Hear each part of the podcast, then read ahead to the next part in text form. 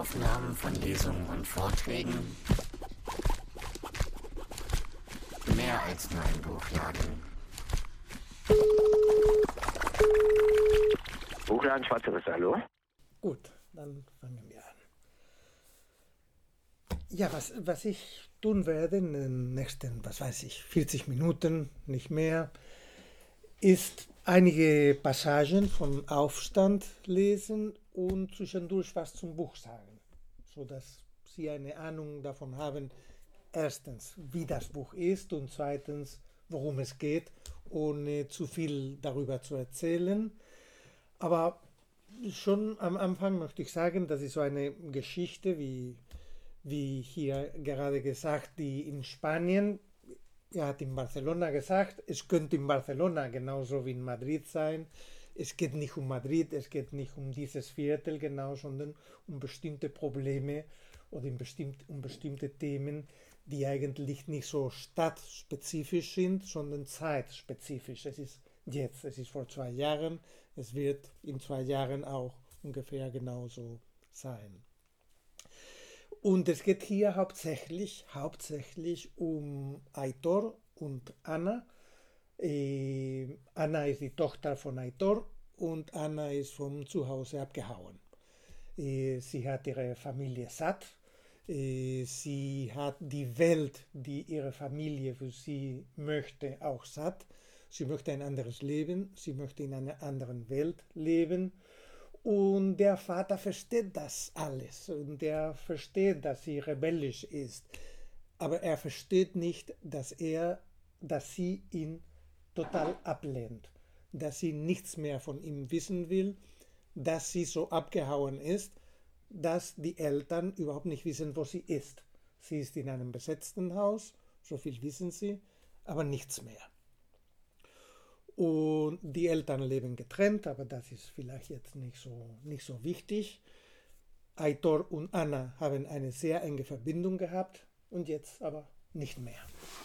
Nachher sage ich ein bisschen mehr darüber, über das Buch und das Warum und das Wie. Aber zuerst lese ich ein bisschen erstmal. Jetzt werden wir Anna treffen. Es ist deine Zufriedenheit, die Anna bis zu diesem Moment noch nicht gekannt hat. Das einfache Leben. Aber nicht wie auf dem Land Gemüse anbauen, beim ersten Hahnenschrei aufwachen, den Kuhglocken und den Meckern der Ziegen in der Ferne zuhören, Marmelade einkochen und die Hände an der Schürze trocken reiben, nachdem man sie in einem Eimer Wasser gewaschen hat, den man zuvor aus einem Brunnen hochgezogen hatte. Diese Heimatroman-Idylle ruft bei Anna nur Müdigkeit und Unlust hervor. Für sie gehört so ein Leben der Vergangenheit an, und man könnte es nur als Zufluchtsort im Falle einer nuklearen Katastrophe akzeptieren oder einer globalen Krise, die zig Millionen ins Elend reißt. Genauso wie in einer Höhle zu leben oder auf einer einsamen Insel, auf die man sich nach einem Schiffbruch retten musste. Das einfache Leben ist für sie etwas anderes. Es reicht nur an die unmittelbare Zukunft zu denken. Du kannst dein Leben nicht damit verbringen, dich darauf vorzubereiten. Wozu?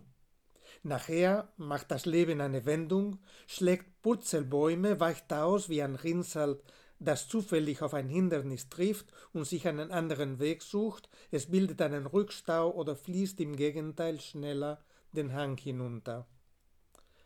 Wasser sein, selbst Rinnsal sein. Wissen, dass es unsinnig ist, sich Ziele zu setzen, weil es später regnet oder, eine Dürre kommt, weil du mit den anderen rechnen musst, die Gräben ausheben oder Mauern hochziehen. Sein, das Sein, atmen. Die Gesellschaft derer schätzen, mit denen du zusammentriffst, mit denen du übereinstimmst, die, und sei es auch nur für einen Moment, mit dir das Leben teilen und aufbauen, jeder nach seinen Fähigkeiten und Möglichkeiten, mit keiner anderen Verpflichtung als der, das Begehren am Leben zu erhalten. Aber wir haben sowohl unsere Fertigkeiten als auch unser Begehren verloren. Die meisten von uns wären unfähig, ein Brot zu backen oder ein Stück Stoff zu färben, obwohl das leicht zu lernen ist. Man muss sich nur gegenseitig helfen, wie im El Agujero, das ist das besetzte Haus, und im Centro Social. Wir hantieren mit Dingen herum, die wir weder selbst herstellen noch reparieren können. Ein Computer, ein Handy, der Fahrkartenautomat der U-Bahn. Die Technologie verwandelt uns in nutzlose Idioten, die von Blackboxes umgeben sind. Wie soll man begehren, wenn man nicht erschaffen kann? Das Begehren wurde durch Beliebigkeit ersetzt. Sie sitzt, mit dem Rücken gegen die Wand einer Bäckerei gelehnt, an einer Kreuzung, während Jannik mit dem Diabolo jongliert und jeden, der vorbeigeht, anspricht. Ein bisschen Kleingeld, was du übrig hast. Und wenn du nichts übrig hast, reicht mir ein Lächeln. Vielen Dank und einen schönen Tag noch. Mit einem Optimismus, den sie nur schwer als real akzeptieren kann. Aber er ist da, jeden Morgen. Sein Lächeln ist nicht das Lächeln eines Autoverkäufers, dem niemand glaubt, das nur Teil der Verkleidung ist, wie der marineblaue Anzug, die Krawatte, der Metallkugelschreiber, die Herrenarmbanduhr, der Elan, mit dem sich alle jeden Morgen ankleiden, genauso wie Soldaten, die sich die Uniform anlegen, um in einen Krieg zu ziehen, von dem sie noch nicht wissen, dass sie ihn verloren haben. Nein, Janiks Lächeln ist echt, weil er ohne Groll ist, und deswegen ist es oft so schwer, ihn zu überzeugen, an Aktionen teilzunehmen, die, wenn nicht Groll, so doch eine gewisse Wut erfordern, den Wunsch nach Zerstörung. Das einfache Leben, nicht die ganze Welt verändern zu wollen, sondern nur das, was du direkt vor dir hast.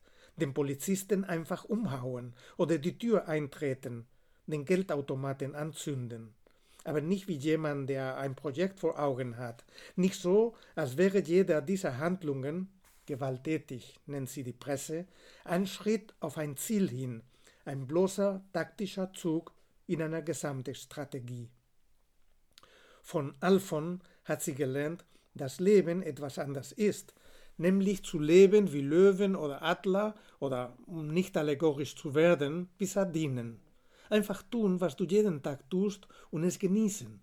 Es zulassen, dass dich der genetische Plan von einem Ort zum anderen bringt, der Überlebenstrieb, der Fortpflanzungstrieb, ohne darüber nachzudenken, was aus deinem Kinder wird, wenn, was aus deinen Kindern wird, wenn sie groß sind, an den Uni-Abschluss und die Englischkurse im Sommer.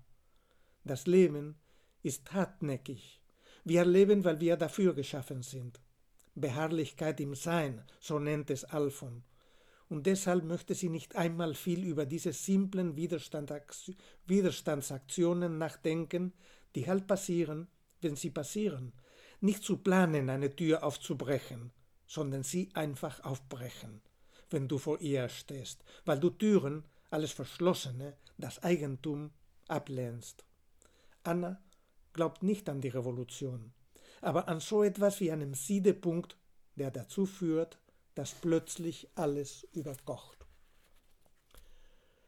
So, damit haben wir Anna getroffen und ein bisschen, wie sie in der Welt steht, wie sie für die Welt fühlt, was sie möchte, wie sie leben möchte. Und wie sie immer und durch das ganze Buch durch mit diesem Problem äh, hantieren muss, wie viel Gewalt braucht man, um aufzubrechen. Wann ist diese Gewalt äh, möglich, richtig, gut und wann nicht mehr. Und ich meine, das, das ganze Buch, der, der ganze Roman hat auch ein bisschen damit zu tun, wie wir leben äh, und vor allem, wie ist diese Welt, die, sagen wir, oder sage ich wir, das heißt meine Generation, den jüngeren Generationen versprochen hat.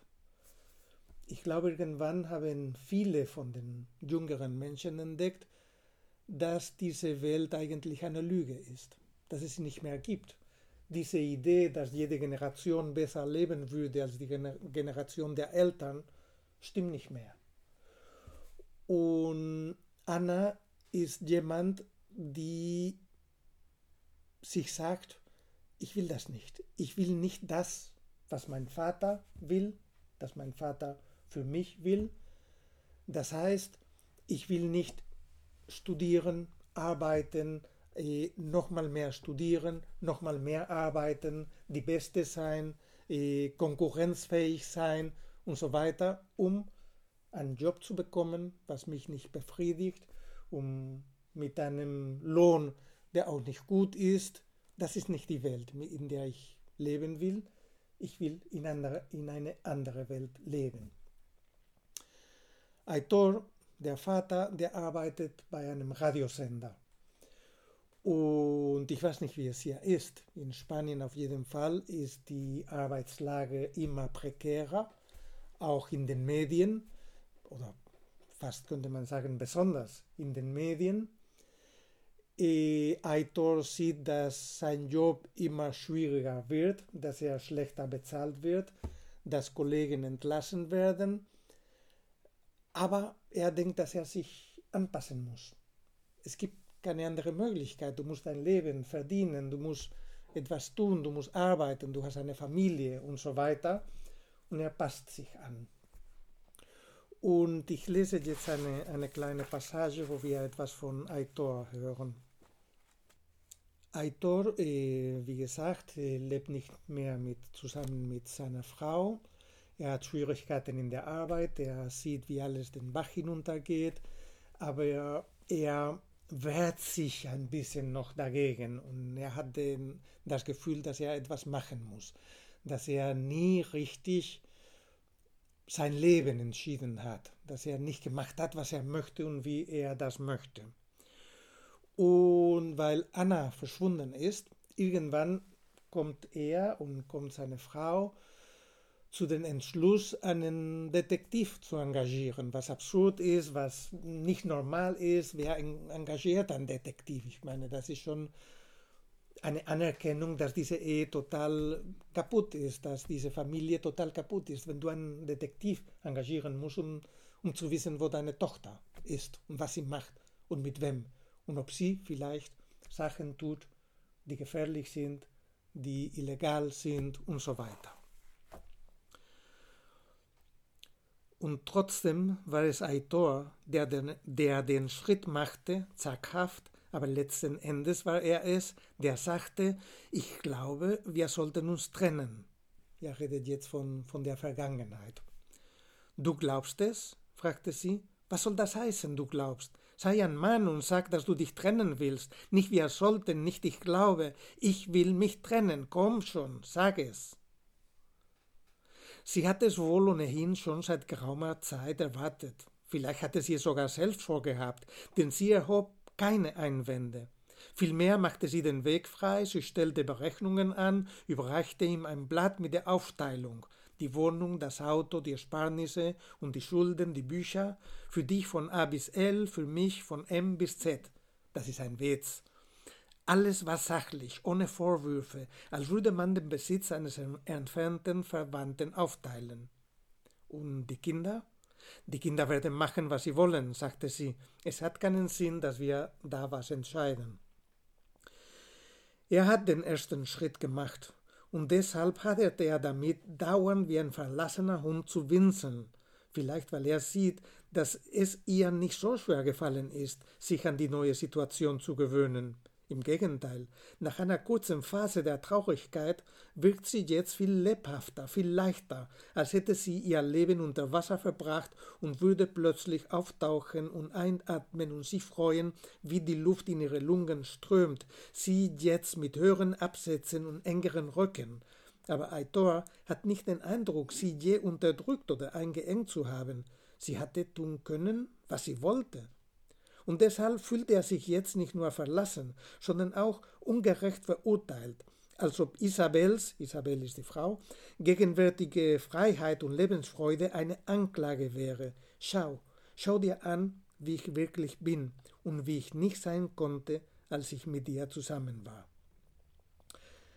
Einige Monate nach der Trennung wagte Aitor sogar, sie zu fragen: Isabel, ich habe dich nicht festgehalten, oder? Ich habe dich nie daran gehindert, etwas zu tun oder zu lassen. Du hättest so wie heute arbeiten gehen können, als du mit mir zusammen warst. Und er fragte sie mit Angst in der Stimme, sie stand in der Tür, war vorbeigekommen, um etwas mit Luis zu besprechen, Luis ist der andere Sohn, von dem nur die beiden wussten, sie waren ihm keine Erklärung mehr schuldig, und sie zog sich gerade die Schuhe an, die sie im Eingang stehen gelassen hatte. Sie lief im Haus immer barfuß, und mit dem Fuß in der Luft, den Schuh halb angezogen, überlegte sie einen Moment, schüttelte, schüttelte den Kopf, zog den Schuh über und antwortete erst, als sie schon fast aus der Tür war vielleicht um eine, um eine längere Unterhaltung über das Thema zu vermeiden. Nein, du hast mich nicht festgehalten. Du bist für nichts verantwortlich. Ich bin es, die sich hat anstecken lassen. Als hätte er mit einem Virus die Familie angesteckt, ein Virus, das sie in einer sonderbaren Quarantäne festhielt und daran hinderte, das zu tun, was sie als ihr normales Leben bezeichnen würde. Aber so viel Macht hatte er nicht. Zumindest hatte er es nie so wahrgenommen. Er passte sich an, akzeptierte, tolerierte, bemühte sich, weder Isabel noch die Kinder einzuengen oder ihnen etwas aufzuzwingen. Verdammte Scheiße, flucht Aitor, obwohl er nicht weiß, an wen sich dieser plötzliche Wutausbruch richtet. Verdammte Scheiße. Wäre er nicht gerade beim Sender, umgeben von Redakteuren, die alle auf ihre Computer starren, weil man die meisten Nachrichten nicht mehr auf der Straße findet, sondern am Bildschirm des Computers oder des Mobiltelefons, er würde seinen Zorn laut herausbrüllen. Er hat sich immer bemüht, die anderen so zu akzeptieren, wie sie sind, aber anstatt dankbar zu sein, werfen sie ihm Desinteresse, Gleichgültigkeit, Teilnahmslosigkeit vor. Und vielleicht haben Sie recht. Sie haben entdeckt, dass sich hinter dem verständnisvollen Mann jemand ohne Charakter verbirgt. Sag was, Papa, sag endlich mal was, hat Anna ihn manchmal aufgefordert und er hat gelächelt. Was soll ich sagen? Mach, was du willst, es ist dein Leben. Aber du verurteilst mich, mich. Oder denkst du, ich merke nicht, dass du mich verurteilst? hatte Anna geantwortet. Manchmal hatte Aitor den Verdacht, dass Anna deshalb angefangen hatte, sich mit den Freunden ihres Bruders zu treffen und schließlich mit ihnen mitzugehen, während Luis ambivalent blieb, weil sie ihn, Aitor, zum Handeln zwingen wollte, damit er es ihr verbat oder sie anschrie, oder er hatte nur sagen können, dass er es für gefährlich hielt, aber dass sie fast ja erwachsen war und ihre eigenen Entscheidungen treffen musste und dass eine Tür immer offen wäre, wenn sie zurückkommen wollte. Es lag Verachtung in ihrem Blick, während sie ihm zuhörte. Anna zerrissene Hosen, Anna verschnittenes Haar, Anna Ringe und Piercings und Mief nach ungelüftetem Zimmer. Anna, die sagt, egal, ich komme nicht zurück. Und er antwortete, ruf ab und zu an, deine Mutter wird sich Sorgen machen. Ach, häng dich auf, Papa, im Ernst, häng dich doch auf. Als ob sie ein für allemal jede Möglichkeit der Versöhnung ausschließen wollte. Und jetzt, bei der Detektivgeschichte, geht die Initiative wie immer von Isabel aus, aber diesmal wird es Aitor sein, der handelt, der sich einmischt. Er ist es leid, übergangen zu werden wie ein Hund in der Ecke, der mit dem Schwanz auf den Boden schlägt und mit traurigem Blick demjenigen folgt, der sich vielleicht herunterbeugen und ihn geistesabwesend streicheln oder wortlos vorübergehen könnte. Es reicht. Aitor wird auch auftauchen und tief einatmen. Hier beim Radio wird er seine neue Position behaupten, denn er hat schon gemerkt, dass während der Besprechung, in der Redakteure, Produzent und Ressortleiter das Tagesprogramm durchgehen, niemand aufhört zu reden, wenn er sich einschaltet, während die Ressortleiter Aufmerksamkeit erwarten und sie auch bekommen, nicht uneingeschränkt, aber doch fast, wenn sie Informationen oder Anweisungen geben, wie ein Thema zu behandeln ist. Aber wenn Aitor sagt, Sagen wir mal, ich denke, wir sollten die Verträge der Reinigungsfirmen mit der Stadtverwaltung durchleuchten, beginnt er vom Sport zu erzählen, dass er auf dem Weg zur Arbeit in Hundekacke getreten ist und die aus der Wirtschaft, dass es während des Stadtteilfestes nicht genügend Dixie-Klos gab. Und sie hören nicht auf zu reden, zu lachen, sich Anekdoten zu erzählen. Und Aitor sucht nach einem einzigen Gesicht, das sich ihm zuwendet, nach einem einzigen Mitarbeiter, der zumindest so tut, als würde er es ihm zuhören. Es ist vorbei. Die Dinge werden sich ändern, beim Radio und auch zu Hause. Und es, er wird es sein, der sich in die Beziehung zu dem Detektiv, den Isabel engagiert hat, einmischen wird. Er wird nicht zulassen, dass sie machen, was sie wollen. Er wird Bedingungen stellen und Anordnungen treffen. Jetzt ist Schluss. Vielleicht etwas, was ich zum, zum Buch sagen sollte, ist, das Buch ist der Roman ist aus verschiedenen Perspektiven äh, aufgebaut. Es, ist, es wird in Ich-Form geschrieben, in Du-Form, in Er-Sie-Form. Äh, es gibt nicht nur Perspektiven, sondern auch verschiedene Arten zu erzählen. Es gibt Gedichte. Es gibt vier Gedichte in dem Roman. Es gibt eine kurze Erzählung, die heißt äh, Ocupas contra Zombies Hausbesetzer gegen Zombies. Äh, es gibt ein kleines Essay über Grindwale. Grindwale sind diese Wale, die dem Anführer von der Herde immer folgen, auch wenn der Anführer von der Herde zum Strand geht, da strandet und da stirbt, dann stirbt die ganze, die ganze Herde. Es gibt ganz verschiedene Arten zu erzählen. Jeder von den Hauptcharakteren hat sozusagen eine Stimme, eine Art zu erzählen, ein Tempo, ein Rhythmus, eine Art zu atmen. Und das kommt daher, weil ich dachte, dass ich diesen Roman so erzählen musste, dass wir so ein so vollständiges Bild bekommen wie nur möglich. Wenn ich sage ein so vollständiges Bild sage, wovon? Von der Gesellschaft, von der Welt? Kann ein Roman die Wirklichkeit zeigen? Kann ein Roman die Welt widerspiegeln? Wie man, was weiß ich, im 19. Jahrhundert dachte, ist, ist eben ein Roman ein Spiegel? Ich denke nicht. Ich denke, das kann ein Roman nicht, das können wir nicht erwarten. Ein Roman zeigt nicht die Wirklichkeit. Es ist eigentlich wie eine Aufführung im Theater. Wir wissen, dass das, was da passiert auf der Bühne, nicht echt ist. Es ist erfunden. Diese Leute bringen sich nicht gegeneinander um. Äh, sie verlieben sich nicht. Das sind Akteure, Schauspieler. Und trotzdem, all das, was sie das tun, bringt uns in Verbindung mit der Wirklichkeit. Das ist immer das Interessante an, an Literatur.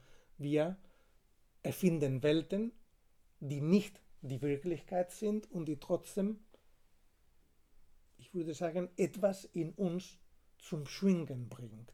Etwas, was mit unserem Leben und mit unserer Wirklichkeit zu tun hat.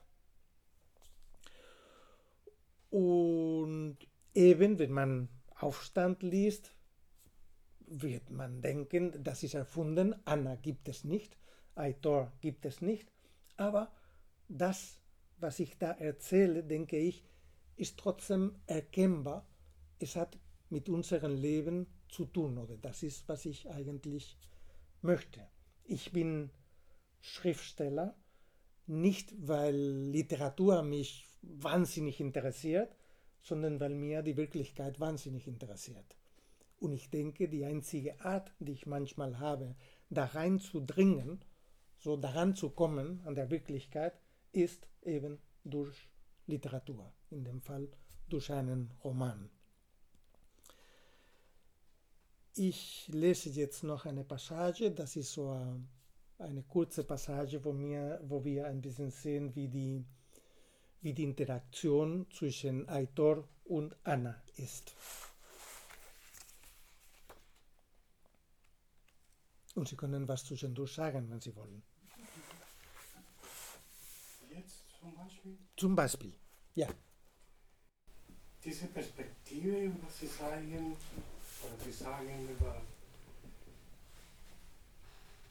Realität oder Wirklichkeit und Nicht-Realität oder Nicht-Wirklichkeit in der Literatur, Mhm. verstehe ich anders. Also für mich Literatur oder ein Roman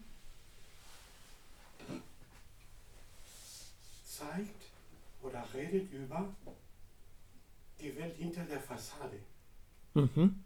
Also wir beobachten uns hier, aber wir wissen gar nicht, was unter, hinter unserer Fassade ist. In einem Roman kann man das zeigen. Kann man herausholen, was die Menschen nicht zeigen können, nicht zeigen wollen oder dürfen. Mhm. Das Leben in sich ist viel komplexer als unser Dasein mit unserer Physi physikalischen Darstellung. ähm, deswegen finde ich Literatur so interessant, Mhm. weil es eine Brücke über eine Realität, die existiert, aber wir nicht unbedingt sehen wollen oder können. Ich bin total mit Ihnen einverstanden, auch wenn Sie das nicht glauben, nachdem, was ich das gesagt hatte. Ich sage Ihnen warum. Ich denke, dass ich, was ich mache mit meiner Literatur oder was ich versuche, ist genau das. Ja. Das zu zeigen, was man nicht zeigen kann, weil es versteckt ist in, in uns selbst, auch in unseren Beziehungen, auch in der Gesellschaft. Ich denke, was meine Literatur versucht, ist darüber zu reden, worüber man nicht redet. Oder das, was unangenehm ist oder unbequem und so weiter.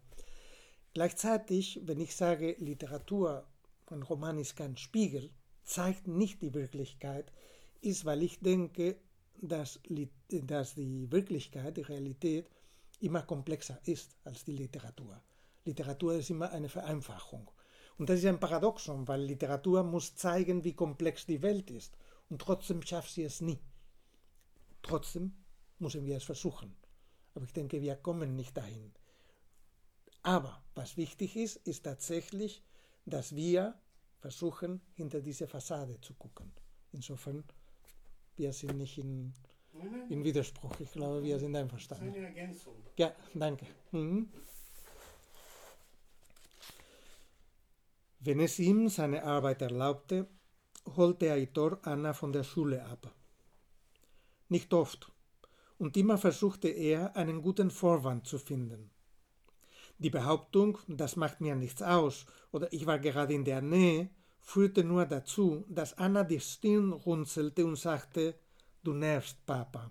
Wir sind jetzt in der Vergangenheit, wenn als Anna noch nicht aus dem Haus gegangen ist. Eine genaue Begründung war erforderlich. Ich war gerade beim Notar, nur zwei Straßen weiter, oder du weißt ja, dass ich immer in diese Werkstatt an der Ecke fahre und der Wagen musste zur Kontrolle. Und dann, während der Fahrt, verhielt er sich wie in einem, wie in einem Theaterstück, sich jedes falschen Worts bewusst, jeder übertriebenen Intonation, jeder unpassenden Geste.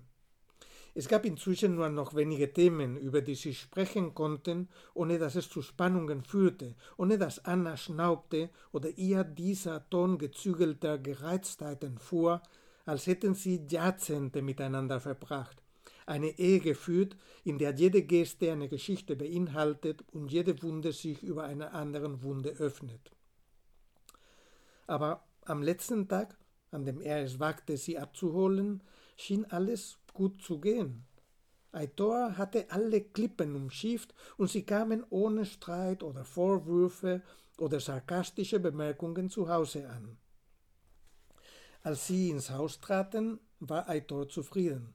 Er lief den Flur hinunter, rief den Fahrstuhl, ging auf den gleichen Weg zurück und öffnete den Briefkasten. Er blätterte in den Werbesendungen, während er dachte, dass alles in Ordnung wäre, wenn er seine Tochter von der Schule abholte, auch wenn sie 16 war. Wenn er sich ein wenig Mühe gab, hatten sie keinen Grund zum Streiten. Er schmiss die Werbung für Pizzaservice und Zahnkliniken in den Plastikkorb, der genau dafür in der Ecke stand, damit alle das überflüssige Papier, das die Briefkästen verstopfte, sofort wegschmeißen konnten. Sie hatten es in der letzten Nachbarschaftsversammlung beschlossen, zehn dafür, vier dagegen, weil die Leute das Papier sonst auf den Boden werfen etc. Das ist der Erfolg der demokratischen Beteiligung, sich darauf zu einigen, einen Papierkorb aus Plastik zu kaufen. Was machst du? Wie bitte? Was machst du da? Äh, das, das ist nur Werbung, es ist keine Post da. Ich meine, warum du den Fahrstuhl rufst und dann zurück zum Briefkasten gehst. Ich weiß nicht, um Zeit zu sparen. Zeit zu sparen? Während der Fahrstuhl runterkommt, hole ich die Post und so spare ich Zeit. Sonst musste ich erst den Briefkasten öffnen, die Post herausnehmen, ihn schließen und dann zum Fahrstuhl gehen und warten, bis er kommt. Mit anderen Worten, du sparst 20 Sekunden. Keine Ahnung, oder 30. Und was machst du mit den eingesparten Sekunden? Es sind nicht einfach 20 Sekunden, es sind jedes Mal 20 Sekunden. Und dann wunderst du dich über meine Ideen. Versteh nicht. Deine Welt, Papa, deine Welt, in der es wichtig ist, 20 Sekunden zu sparen, geht mir am Arsch vorbei. Sprich nicht in diesen Ton. Häng dich doch auf, Papa, im Ernst. Anna, was ist los mit dir? Willst du die sieben Stockwerke etwas zu Fuß gehen? Etwa zu Fuß gehen? So war es immer.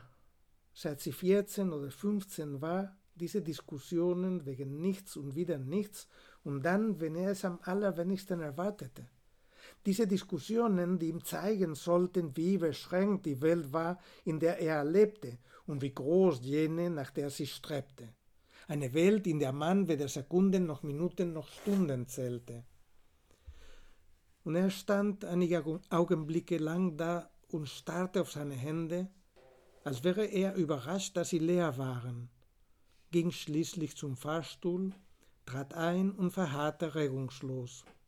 Als er wieder in der Lage war, auf den Knopf zu drücken und der Fahrstuhl sich in Bewegung setzte, dachte Aitor, dass er gerade die zwanzig gewonnenen Sekunden verloren hatte. Diese zwanzig lächerlichen Sekunden, die ihn von seiner Tochter trennten. So wir sehen ein bisschen, wie die Kommunikation zwischen beiden ist, wie sie in verschiedenen Welten leben, mit verschiedenen Sprachen fast, würde ich sagen, mit einer verschiedenen Art, ja, die Welt anzugucken. Und ich lese jetzt ein Gedicht und nachher erkläre ich, wieso kommt dieses Gedicht da.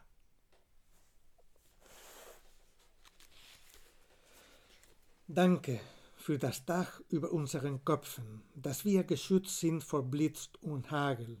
Danke für den Raum, wenn auch winzig, in dem wir hausen. Danke für die Speisen, die ihr uns jeden Tag opfert, als wären wir Götzen oder Tyrannen. Und für Medikamente und Wasser. Und dass wir nicht einmal zu bitten brauchen. Danke für die Ordnung, die ihr in unser Leben tragt die Nacht und Tag den Rhythmus von Wachen und Schlafen bestimmt.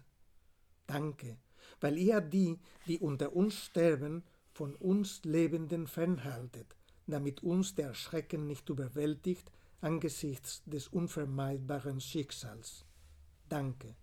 Wahrlich, danke für das Geschenk des Wesentlichen und für, und für den Wegfall vom eitlen Luxus und unergiebigem Müßiggang. Tausendfach Dank für ein Leben ohne Sorgen, ohne Streben, denn alles ist uns gegeben, uns gegeben, für jeden gleich. Ach ja, danke für die Einführung der Gleichheit, für den Wegfall von Hierarchien und Privilegien. Und danke nochmals, weil wir uns nicht mehr hinreißen lassen von Zorn und Wut und unsere Schwestern verletzen. Und schon verstummeln wir uns nicht mehr in blinder Raserei und geben uns zufrieden mit unserer kleinen Parzelle, ohne Gier nach Eroberung. Danke also für das Stutzen von Krallen und Schnäbeln, danke für Frieden, für Gleichheit, für Gerechtigkeit, für den Schutz bis zum Tag, nicht weit entfernt, unseres Todes. Auszug aus dem Gebet der dankbaren Hühner. Das ist ein Gedicht, was Anna geschrieben hat. Wie ihr gemerkt habt, Anna kann nicht mit ihrem Vater kommunizieren. Was sie dann macht, nachdem sie aus dem Haus gegangen ist, ist, sie geht ins Haus des Vaters von Aitor, eh, wenn sie weiß, dass er nicht da ist, und klebt ein Gedicht an den Kühlschrank. Ein Gedicht, wo sie über sich erzählt oder über ihn, wo sie vielleicht ihn kritisiert, wie in diesem Gedicht der dankbaren Hühnern. Denn natürlich, wer ist die, das dankbare Huhn, Huhn hier? Aitor. Und ich hatte zuerst dieses Gedicht geschrieben und ich wusste nicht, ob ich weitere schreiben sollte oder nicht. Und dann habe ich mich gefragt, ja, wozu mache ich das? Wozu macht Anna das? Und dann habe ich gedacht, ja, warum schreiben wir Gedichte? Eigentlich, um das zu sagen, was wir nicht sagen können. Um das auszudrücken, was uns die alltägliche Sprache nicht erlaubt auszudrücken. Also, weil Anna mit ihrer Sprache nicht an ein Tor reinkommt, weil sie nicht sagen kann, was sie sagen möchte, fängt sie an, diese Gedichte zu schreiben. Ich weiß nicht, ob Aitor sich immer darüber freut, aber es ist auch eine Art, eine letzte Verbindung zum Vater zu erhalten. Mm, ja, jetzt mache ich wieder Pause, oder sogar ich höre jetzt auf, weil ich denke, ich habe genug über das Buch gesagt. Äh, ich habe auch genug gelesen, Sie haben so eine Ahnung, wie, wie das klingt. Und dann würde ich lieber fragen, ob Sie Fragen oder Bemerkungen haben.